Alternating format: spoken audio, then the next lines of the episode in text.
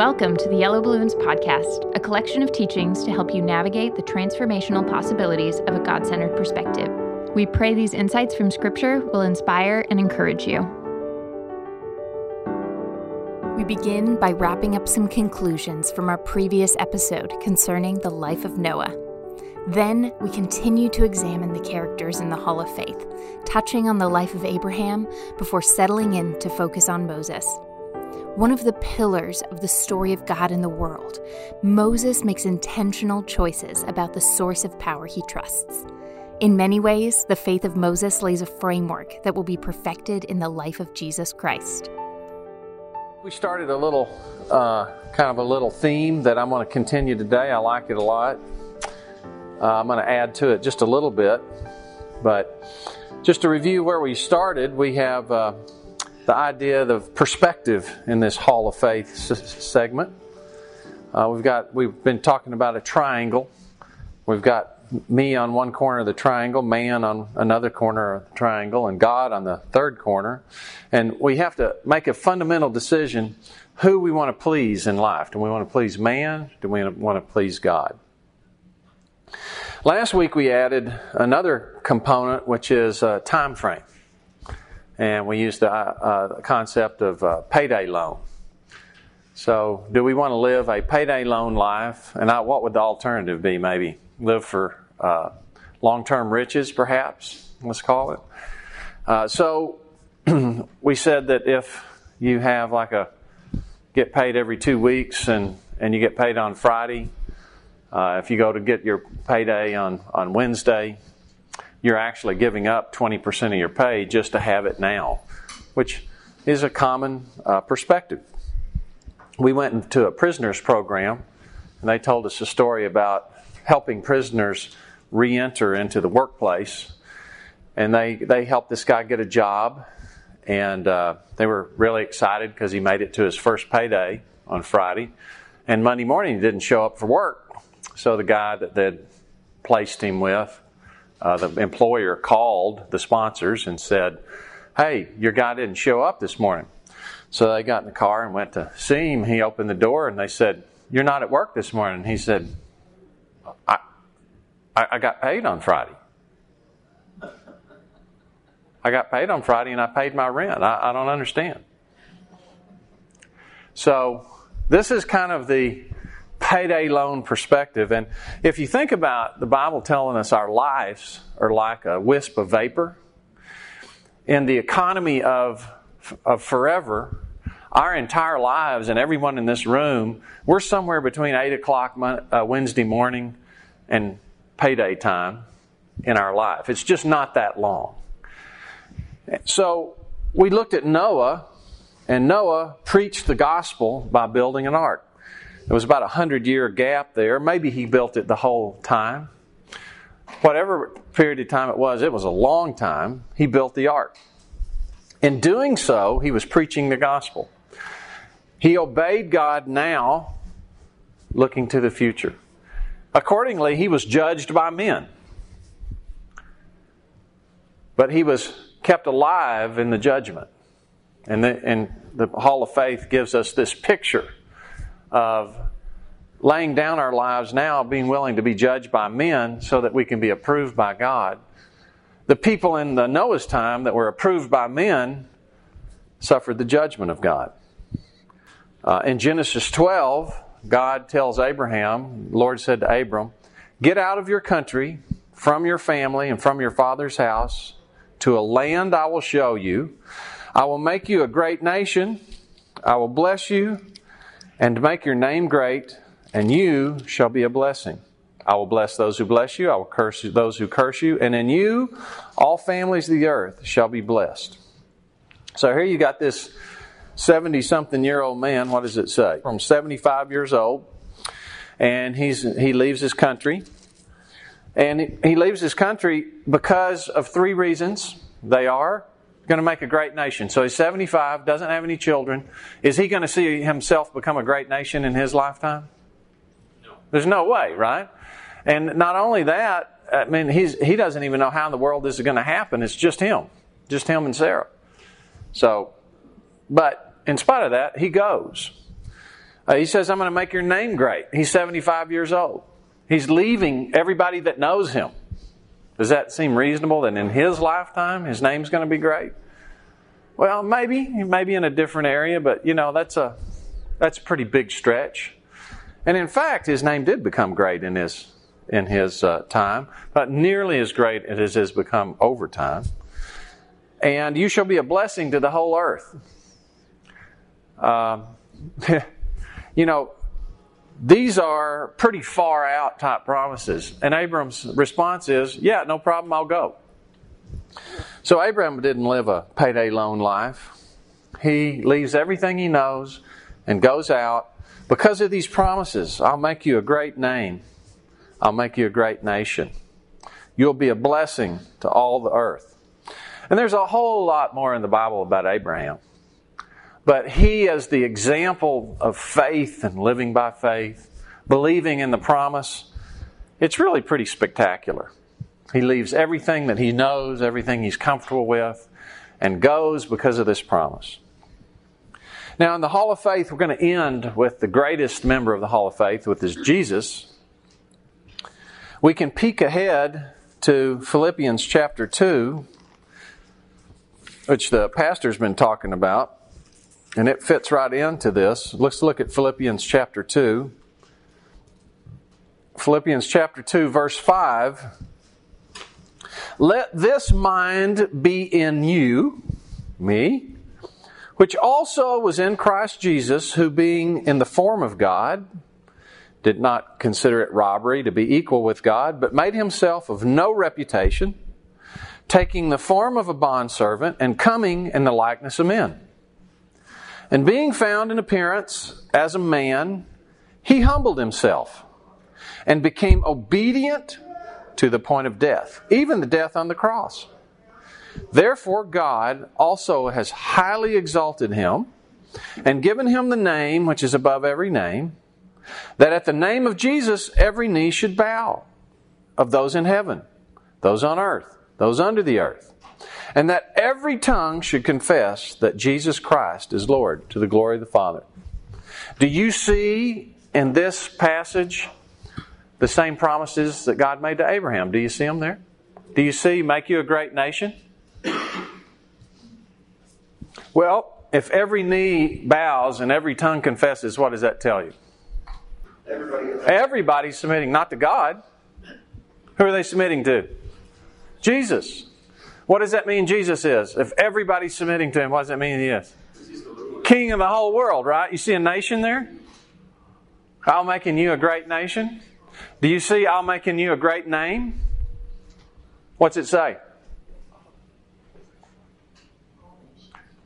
All nations. But what does it say about name? A name above every name. Okay, I'll make you a great nation. Jesus is above all nations. I'll give you a great name. How about all the families of the earth being blessed? Did his death on the cross bless anybody? It blessed everybody, right? And why did he do these three things? Why did he do these things? Why did you do this? Why did he suffer death on the cross? According to this passage. According to this passage, did he do it because he loved us? We know elsewhere that he did. Out of obedience. Okay? He was doing it in obedience. So you got the triangle and the timeline both. He was rejected by men. He suffered the shame of men. And what he said about suffering that shame was, I don't give it any value at all. He despised the shame. And instead, he looked to God to please God. And he obeyed now. And because of that, he was elevated to have these three immense promises. And what we're going to see is, what Hebrews chapter 11 is doing for us, is it's telling us, I want you to have those same things. We're given the same basic offer Abraham is. In Christ, we're given the same offer that Christ has to participate through him. So this is Hebrews 11, this Hall of Faith. Let's look at it today. Hebrews chapter 11. And what we're going to do today is move on to Moses. Moses. Hebrews 11, verse 23. By faith, Moses, when he was born, was hidden 3 months by his parents, because they saw he was a beautiful child, and they were not afraid of the king's command. What king's command are we talking about here? You remember? Yeah. Pharaoh had commanded what? All the midwives, throw them in the water, right? So the parents threw him in the water. He just happened to be in a boat. He's picked up by Pharaoh's daughter and is raised as a child of Pharaoh. By faith, Moses, when he became of age, refused to be called the son of Pharaoh's daughter, choosing rather to suffer affliction with the people of God than to enjoy the passing pleasures of sin, esteeming the reproach of Christ greater riches than the treasure in Egypt, for he looked to the reward.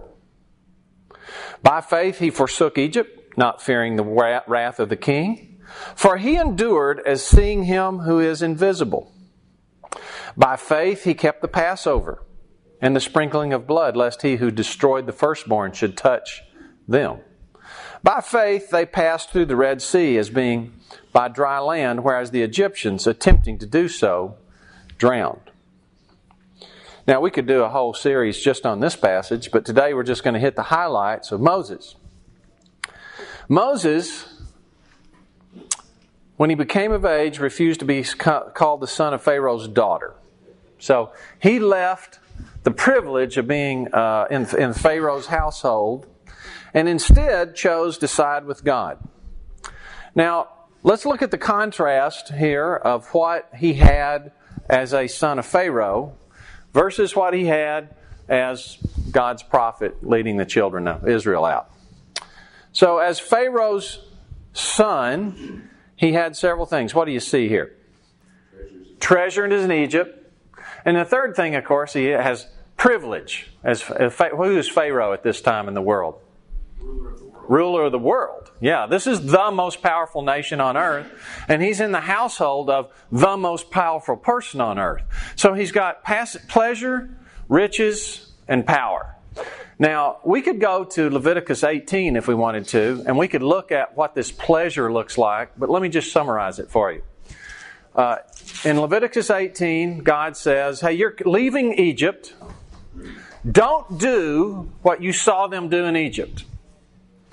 Don't have sex with your mother. Don't have sex with your father's wife. Don't have sex with your sister. Don't have sex with your mother's daughter or your father's daughter, whether born in your house or whether born elsewhere. What's this? What is this telling you? They're looking for loopholes. What else is it telling you about Egypt? They like sex, and who do they have it with?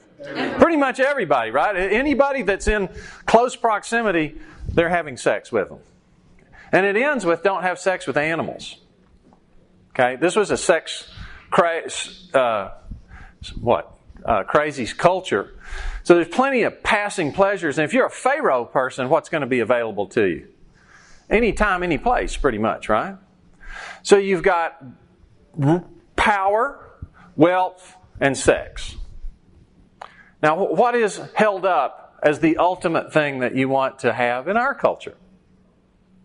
Those three things, right? And Moses says to all three of those things, no thanks. And he chooses something else. What does he choose in this passage instead of passing pleasures of sin, treasures in Egypt, and being part of Pharaoh's household, money, power, sex? He chooses to suffer. Yeah, I'll take suffering again. Well, what kind of suffering? Affliction. The affliction of Christ. The affliction of Jesus. The reproach of Jesus. I'll take the reproach of Jesus instead. Why? What's his reasoning? I want to look for the reward. Okay, you see our paradigm here? You got the triangle there. Okay, if you're a Pharaoh household, even whether people like you or not, they gotta give you adulation, right?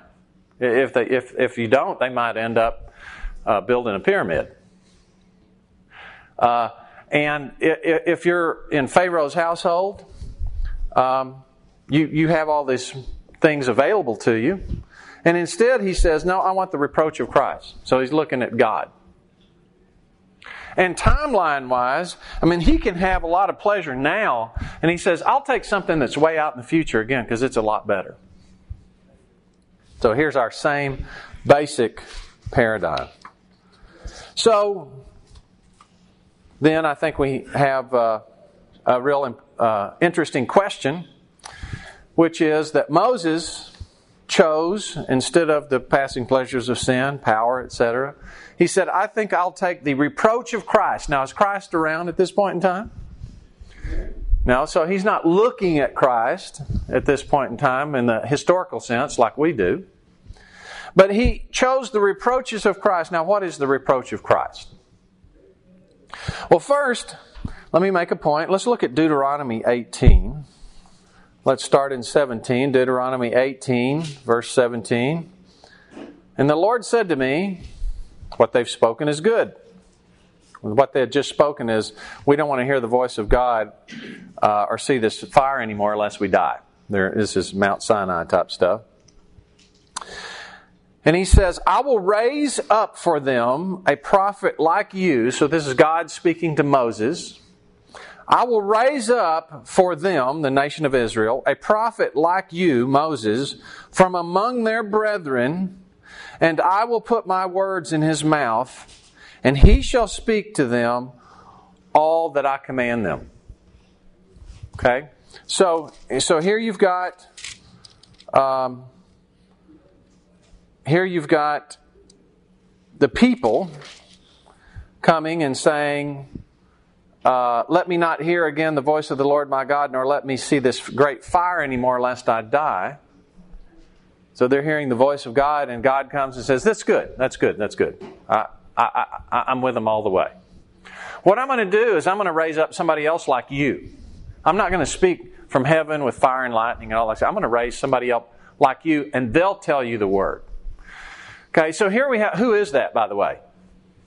Who did he raise up like Moses? Joshua. No.